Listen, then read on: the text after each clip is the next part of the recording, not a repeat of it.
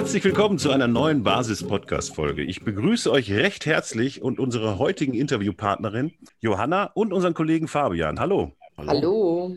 Mein Name ist Wolfgang Wernken und unser heutiger Interviewgast ist äh, Basismitglied natürlich und es ist Alexandra Motschmann. Hallo, liebe Alexandra. Hallo. Du bist seit Jahren in der Demokratiebewegung unterwegs und jetzt bei uns in der Basis. Du bist Projektleiterin und Schwarmbeauftragte. Was können wir uns unter dem Begriff Schwarmbeauftragte vorstellen und welche Aufgaben und welche Verantwortung bekleiden deine Position? Meiner Meinung nach ist Schwarmbeauftragter, der Menschen zusammenbringt und die Stärken erkennt und die dann sozusagen ähm, schaut, dass die richtig sich äh, entfalten können in ihren Bereichen. Und Schwarmintelligenz, Schwarmintelligenz bedeutet für mich auch, dass man sich informiert. Und ähm, es kann auch zu einer Schwarmdummheit führen, was bedauerlich wäre. Also auch die Basis muss da ganz viel dran arbeiten, ähm, sich viel Informationen zu holen und mit im Gespräch mit dem anderen auch sich, ja, sich ähm, Bilder und Meinungen einzuholen und dann erst als intelligenter Schwarm, also als Weiser sozusagen, zu einer Schwarmintelligenz zu kommen. Du bist ja eigentlich Künstlerin und schreibst Gedichte und hast schon mehrere Bücher veröffentlicht. Und man kennt dich unter dem Namen Mochi von Richthofen, bevor du eigentlich aktiv in die Demokratiebewegung eingestiegen bist. Wie viel Mochi von Richthofen steckt in der Politikerin Alexandra Motschmann? Ah, ich glaube, ähm, ohne meine künstlerische Seele würde ich auch nicht Politik treiben können. Ja, weil ein, ein, also ich für mich jetzt persönlich als, als Dichterin, ich meine, ich mache ja nicht nur Dichtkunst, sondern ich ähm, habe auch Installationskünste Künste gemacht, also ein, einige Installationen und ich male auch. Wobei als Maler bin ich, glaube ich, nicht wirklich geeignet oder habe nicht so viele Fähigkeiten. Ähm, als Künstler oder beziehungsweise genau als Dichter ist man ein Mensch, der sehr sensibel ist und sehr viel äh, Auffassungsvermögen hat für Empfindungen für die Menschen, für die Natur, für, für das Leben per se. Und ich glaube, das ist ganz wichtig, auch als, als Politiker. Als Politiker, meiner Meinung nach, solltest du wirklich ähm, die Menschen, die um dich herum sind und ihre Bedürfnisse wahrnehmen, vielleicht sogar einfach mal in, in die Bronx von Essen oder von München gehen, um wirklich auch die Menschen ähm, zu begreifen und sie zu sehen und ihre Bedürfnisse wahrzunehmen. Und ich glaube, das ist ganz wichtig, die Bedürfnisse der anderen Menschen wahrnehmen und die dann wirklich versuchen, ja, zu unterstützen und zu sehen, ihnen das Beste angedeihen zu lassen. Und ich glaube, das kannst du als Künstler halt oder als ich für mich sehe das als solches, das kannst du mehr und sensibler wahrnehmen. Also ich habe äh, rausgehört, dass du eigentlich so eine Menschenleserin bist. Ja, ich versuche die Menschen zu erkennen, ja.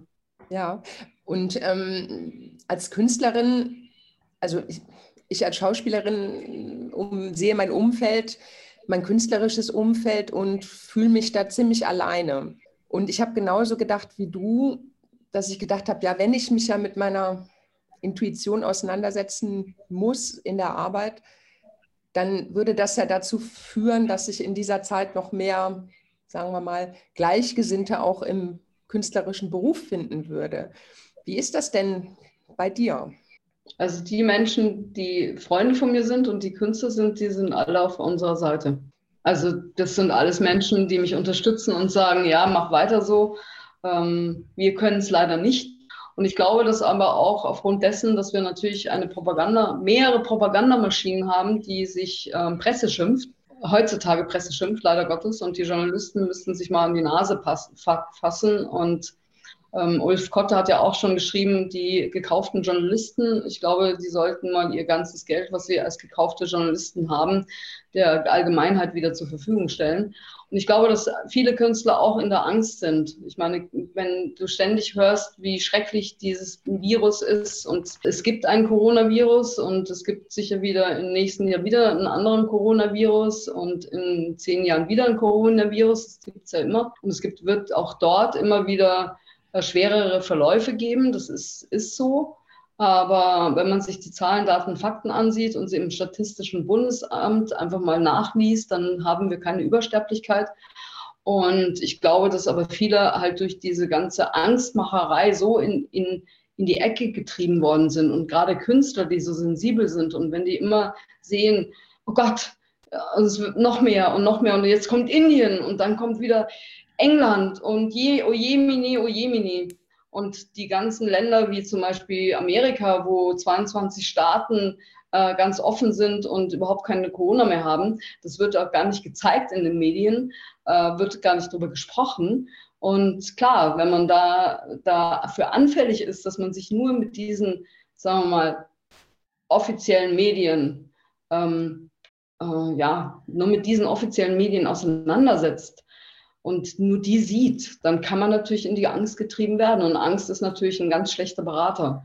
Ich glaube, dass wir da einfach wieder in den Mut hineinkommen und wahrscheinlich werden wir ganz viele ähm, ja, seelische Beistände geben müssen, damit die Menschen wieder in ihr Herz wiederkommen und in ihren Mut wiederkommen, weil ich glaube, das ist momentan völlig am Boden zerstört teilweise. Hast du während der Corona-Zeit mehr, weniger oder anders geschrieben? Ja, ich habe sehr politisch geschrieben, eigentlich nur. Also es ist ja momentan Politik, also insofern habe ich nur politisch geschrieben. Wie fühlt sich das dann an, also wenn du dann deinen Fokus schreibmäßig in, in die Politik äh, setzt? Kommen dann manchmal ja. andere Impulse, die dann doch raus müssen, lyrisch? Ja, ja, das ist sowieso immer lyrisch. Also ich habe die ganze Zeit auch lyrisch geschrieben, aber halt mit politischen Themen. Ähm, das, äh, das ist halt einfach, also ich bin, dadurch, dass ich ja Dichter bin, äh, schreibe ich das, was mich beeinflusst auf eine gewisse Art und Weise. Und momentan ist halt gerade die Politik und wie die Menschen miteinander umgehen, ist halt gerade das Thema. Also wenn ich richtig recherchiert habe, du hast fast 500 Gedichte verfasst und äh, hast deine Ideen aus vielen Reisen gesammelt. Du warst in Israel und hast sogar in Südafrika gelebt. Mhm. Und ähm, ich bin über eine Veranstaltung gestolpert und zwar Musik trifft Poesie. Da hast du sogar mit einem peruanischen Pianisten zusammen etwas gemacht. Vielleicht möchtest du uns da was von erzählen. Ja, der Wladimir, ähm, der ist aus Peru mit 18 hatte ein Stipendium bekommen und ist nach Deutschland und hat schon seit bis seinem vierten Lebensjahr spielte Klavier und ist ein grandioser Pianist. Und wir machen normalerweise immer wieder ein oder zweimal im Jahr einfach eine sowohl Lesung als auch Piano. Und ja, das ist immer sehr schön.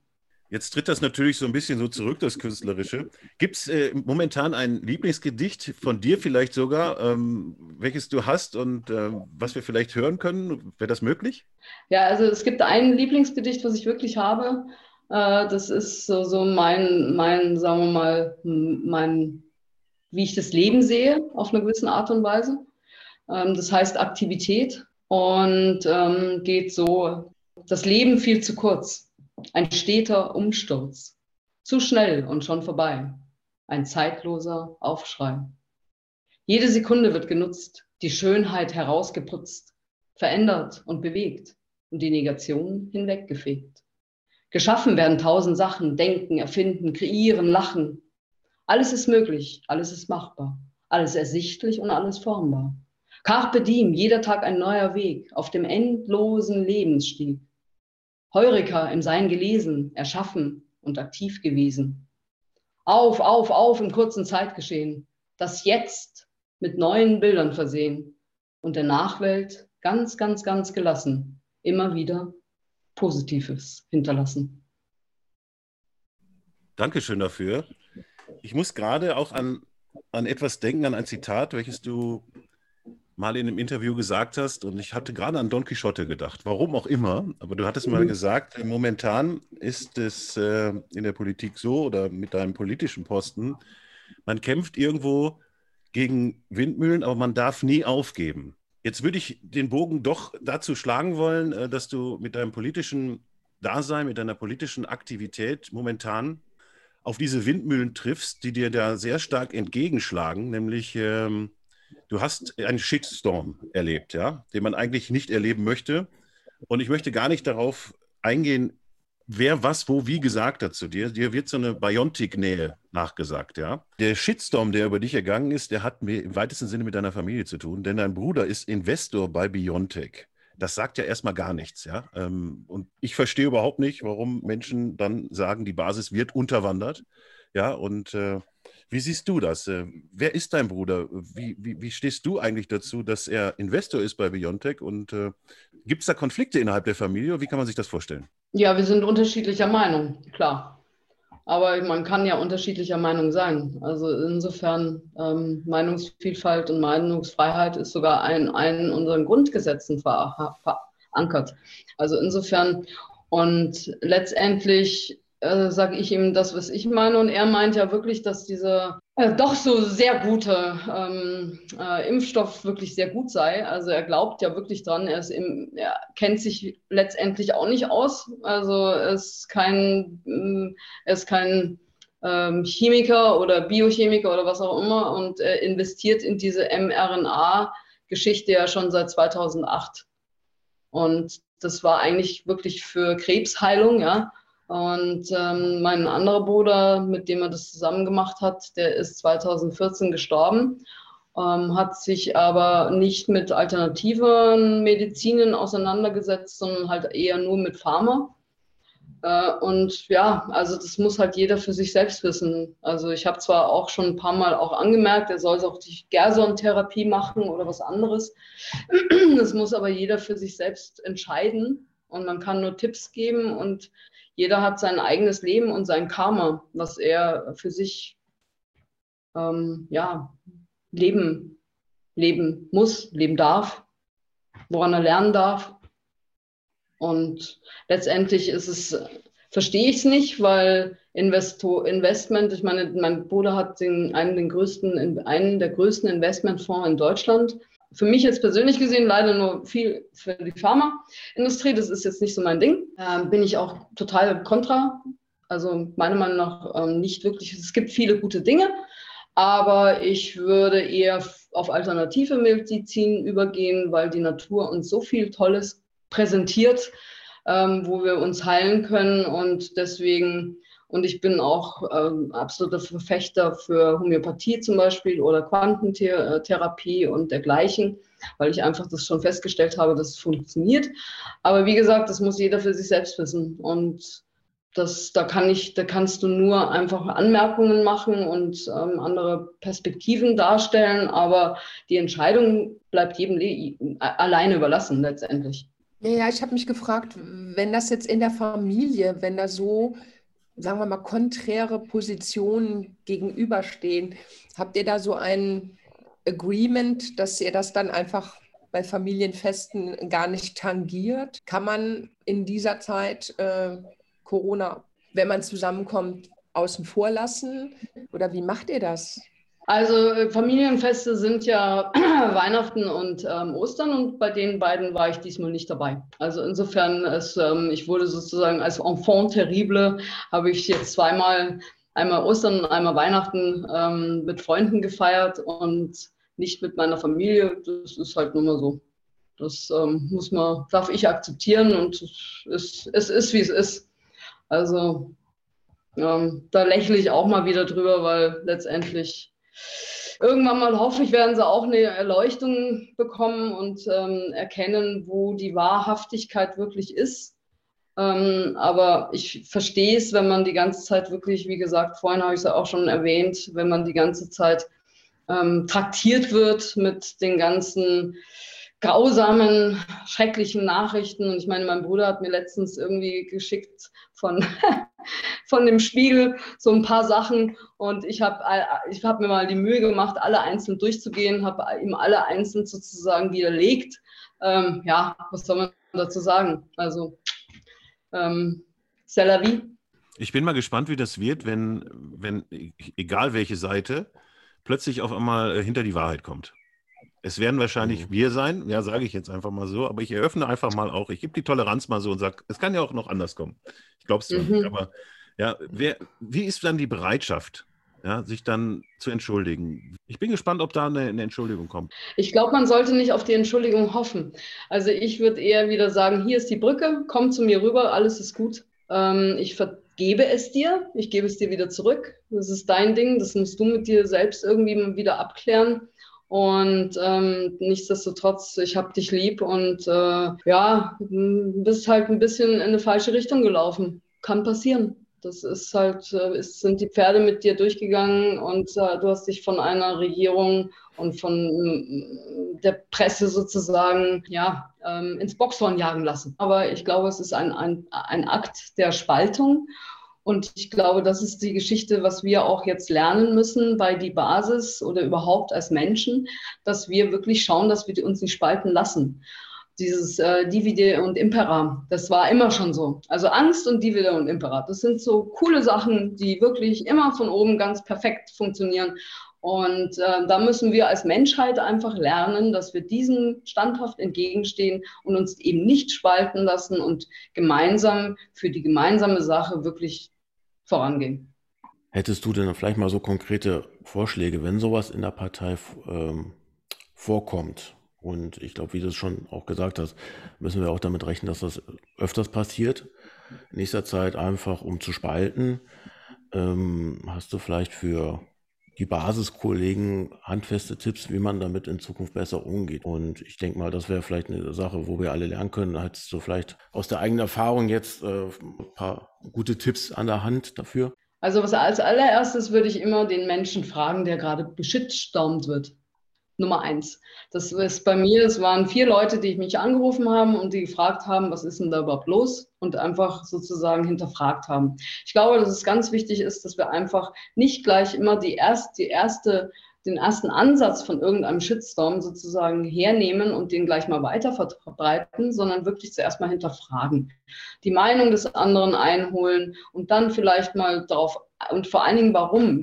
Kehr doch mal zuerst mal vor deiner eigenen Haustür. Warum möchtest du vor einer anderen Haustür kehren? Woher kommt es? Das macht ja keinen Sinn. Also wir sollen, wir wollen doch mit die Basis, wollen wir doch was generieren. Wir wollen doch schaffen. mit einem Shitstorm schaffst du gar nichts. Da zerstörst du. Wir wollen schaffen. Das muss das für uns gemeinsam das, das Ziel sein. Wir möchten etwas Neues erschaffen. Wir wollen nicht in irgendwelche Wunden bohren und jeder Mensch, der irgend, jeder Mensch von uns ist nicht perfekt. Jeder. Also ich bin nicht perfekt, du bist nicht perfekt, du, du, du. Jeder von uns ist nicht perfekt. Das heißt, es macht aber keinen Sinn, wenn wir auf das Imperfekte raufgehen, sondern wir müssen die Stärken erkennen. Wir müssen sagen, hey, der und der macht das und das gut, der und der macht das und das gut. Wenn wir immer nur auf die Schwächen raufgehen, dann bringt das bringt 0,0 wir müssen auf die Stärken der einzelnen Menschen eingehen und die Stärken erkennen und uns selbst auch erkennen und unsere Schwächen belächeln und aber wirklich auch das wirklich immer wieder nur die Stärken hervorholen und eigentlich positive Ge Sachen generieren als negative. Also das Thema Spaltung ist ja im Moment äh, riesig in unserer Gesellschaft. Ich persönlich erlebe das auch momentan. Es wird mir so eine, oder meiner Freundin wird eine, eine Kontaktschuld zu meiner Person nachgesagt, weil ich bei der Demo war in Berlin und in Düsseldorf. Und das ging dann so weit, dass äh, meine Freundin Rechenschaft ablegen sollte, wann ich dann auch mal bei ihr bin, damit man dann ausrechnen kann, wann ich dann, wann sie dann ihre Freunde besuchen kann, damit ich dann nicht eventuell etwas anschleppe, ja. Also un unglaublich. Und Fakt ist auch, wie du hast es, du hast es gerade schön gesagt, einfach mal denjenigen selber fragen, weil mich hat keiner angerufen. Man hat mich einfach total verurteilt. Man hat mich nie gefragt, warum ich auf die Demo gehe, warum ich mich in der Basis engagiere. Und ähm, das war für mich auch eine Herausforderung.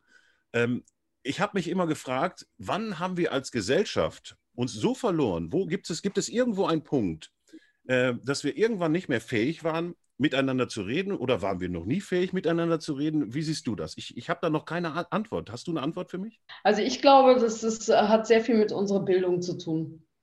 Also ich glaube, dass in unseren Schulen sollte mehr der Diskurs gefördert werden.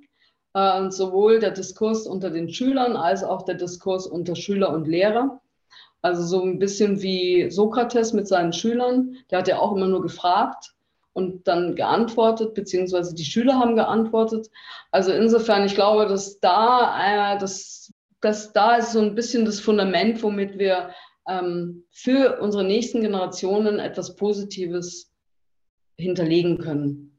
Also in den Schulen Diskurse, wirklich, dass die in den Schulen Diskursen, dass auch die Stärken der einzelnen Schüler wahrgenommen wird, dass wir nicht einen Einheitsbrei haben, dass wir nicht nur auswendig lernen, sondern dass wir wirklich explizit hinterfragen, miteinander kommunizieren.